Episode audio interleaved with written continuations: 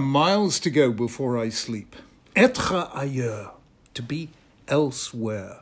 The great vice of this race, its great and secret virtue, the great vocation of this people. So wrote the French poet and essayist Charles Péguy, 1873 to 1914, a Philosemite in an age of anti Semitism. He continued Any crossing for them means the crossing of the desert. The most comfortable houses, the best built from stones as big as the temple pillars, the most real of real estate, the most overwhelming of apartment houses, will never mean more to them than a tent in the desert. What he meant was that history and destiny had combined to make Jews aware of the temporariness of any dwelling outside the Holy Land. To be a Jew is to be on a journey. That's how the Jewish story began when Abraham first heard the words Lech Lecha with their call to leave where he was and travel to the land I will show you.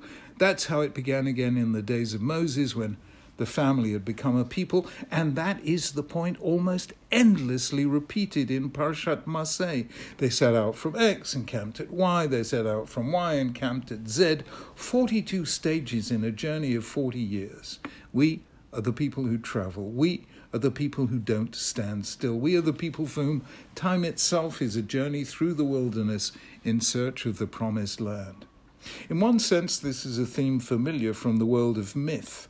After all, in many cultures, stories are told about the journey of the hero. Otto Rank, one of Freud's most brilliant colleagues, wrote about it. So did Joseph Campbell, a Jungian, in his book The Hero with a Thousand Faces. However, the Jewish story is different in significant ways. Number one, the journey set out in the books of Shemot and Bamidbar is undertaken by everyone, the entire people, men, women, and children. It's as if in Judaism we're all heroes, or at least summoned to a heroic challenge. Number two, it takes longer than a single generation.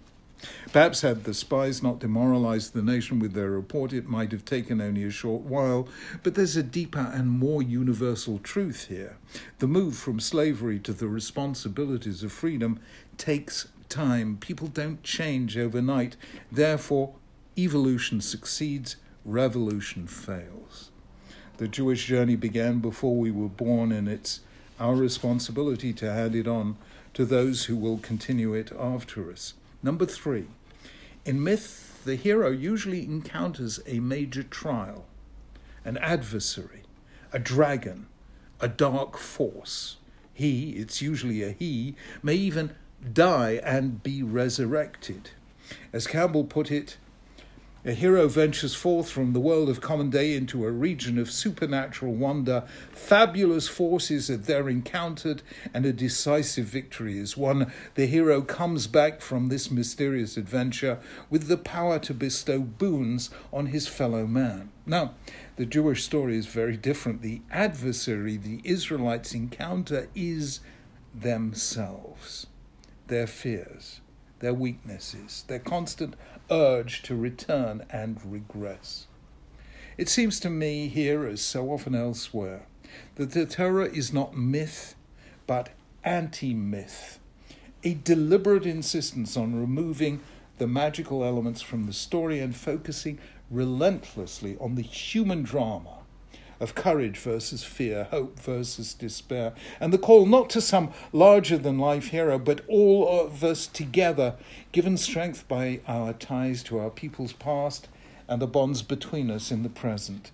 The Torah is not some fabled escape from reality, but reality itself, seen as a journey we must all undertake, each with our own strengths and contributions to our people and to humanity.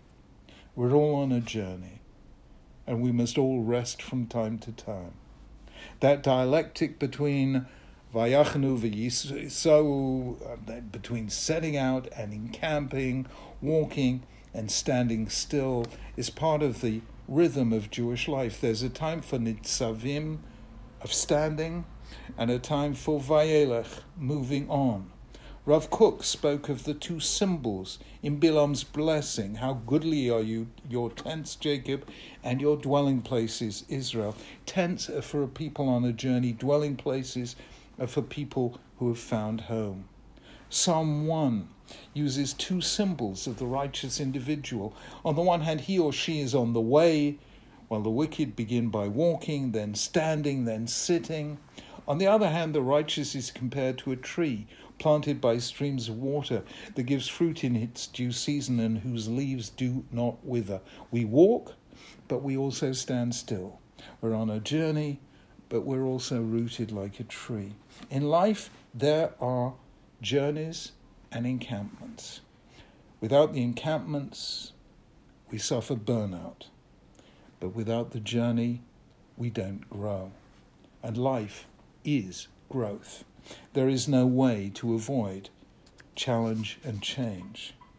The late Rav Aaron Lichtenstein, Zecher Tzadik Livrocha, once gave a beautiful shiur on Robert Frost's poem, Stopping by Woods on a Snowy Evening, with its closing verse The woods are lovely, dark and deep, but I have promises to keep, and miles to go before I sleep, and miles to go before I sleep. He analyzes the poem in terms of Kierkegaard's distinction between the aesthetic and ethical dimensions of life. The poet is enchanted by the aesthetic beauty of the scene, the soft silence of the falling snow, the dark dignity of the tall trees. He'd love to stay here in this timeless moment, this eternity in an hour. But he knows that life has an ethical dimension also. And this demands action, not just contemplation. He has promises to keep. He has duties toward the world, so he must walk on despite his tiredness. He has miles to go before he sleeps. He has work to do while the breath of life is within him.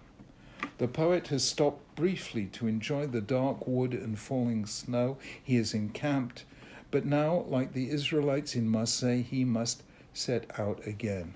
For us as Jews, as for Kierkegaard the theologian and Robert Frost the poet, ethics takes priority over aesthetics. Yes, there are moments where, when we should, indeed must, pause to see the beauty of the world, but we must then move on, for we have promises to keep, including the promises to ourselves and to God. Hence, the life changing idea life is a journey, not a destination. We should never stand still. Instead, we should constantly set ourselves new challenges that take us out of our comfort zone. Life is growth. Shabbat Shalom.